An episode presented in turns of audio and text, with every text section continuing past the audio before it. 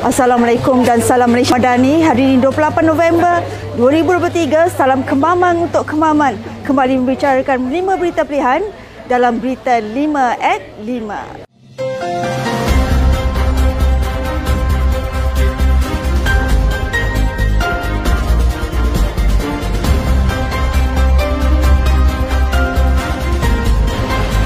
Ketua Wanita Barisan Nasional Datuk Seri Dr. Noraini Ahmad mempersoalkan komitmen kerja dan masa calon PAS yang juga Menteri Besar Terengganu dan Ahli Dewan Undangan Negeri Rendang yang mungkin hanya mampu singgah sebentar sahaja di Kemaman jika diberi peluang menjadi ahli parlimen di kawasan itu.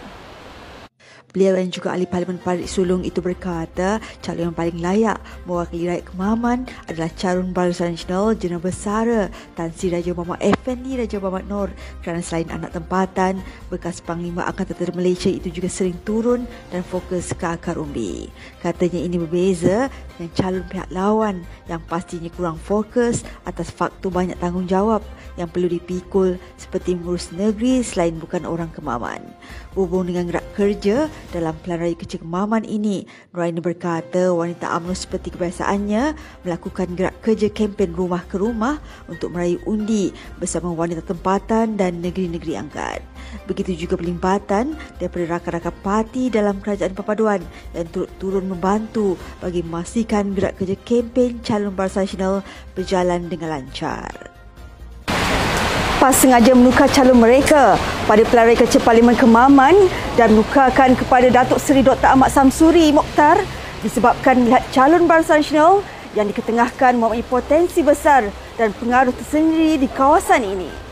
Naib Presiden AMNO Datuk Seri Wan Rusti Wan Ismail berkata ianya sedikit sebanyak memperlihatkan kegusaran PAS sehingga terpaksa meletakkan Menteri Besar Terengganu itu bagi memanfaatkan kedudukan dan jawatan tersebut. Beliau berkata demikian selepas program ramah mesra bersama pengundi di Pusat Daerah Mengundi Kuala Kemaman dicukai semalam. Dalam pada itu, Wan Rusti yang juga pengurusi Badan Pembangunan AMNO Negeri Pahang menempelak kenyataan pemimpin PAS yang mengaitkan bahawa AMNO dan Barisan Nasional ketandusan calon sehingga terpaksa meletakkan bekas Panglima Angkatan Tentera Malaysia Jeneral Besar Tan Sri Raja Muhammad Effendi Raja Muhammad Nur sebagai calon.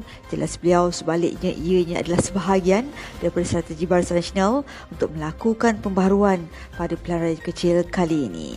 Mengulas lanjut berkenaan pelaksanaan gerak kerja kempen di Kemaman, dia berkata jika parti melaksanakan tugasan mereka dengan baik terutamanya dalam mendekati pengundi-pengundi.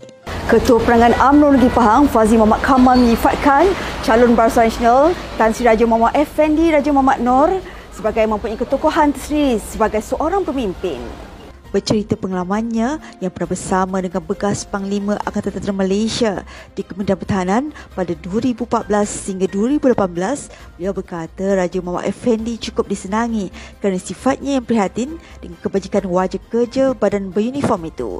Beliau berkata Raja Muhammad Effendi seorang yang tegas dan berwawasan tersangat mendah diri walaupun bukannya orang kelima terpenting dalam negara dengan jawatan tertinggi ketika itu. Beliau berkata demikian ketika ditemui mengiringi naib Presiden AMNO Datuk Seri Wan Rosti Wan Ismail pada program ramah mesra bersama Pundi di Pusat Daerah Mundi Kuala Kemaman di Cukai semalam. Fazli yang juga Esko Kerajaan Pahang merangkap ahli Dewan Undangan Negeri Dong berharap Pundi di sini memilih Raja Muhammad Effendi sebagai wakil rakyat mereka manakala beliau merupakan anak jati Kemaman. Pelarai kecil Parlimen Kemaman dikatakan agak unik apabila pengundian awal yang ditetapkan hari ini hanya melibatkan tiga pengundi. Tiga-tiga pengundi yang merupakan pasangan tentera itu akan menaikkan hak mereka di pusat mengundi Balai Polis Kijal di sini bermula 8 pagi tadi sehingga 12 tengah hari nanti. Sebelum ini, selain tiga pengundi itu, SPR mengumumkan pengundian awal bagi PRK itu akan membabitkan seramai 387 anggota Polis Diraja Malaysia dan 6 anggota tentera.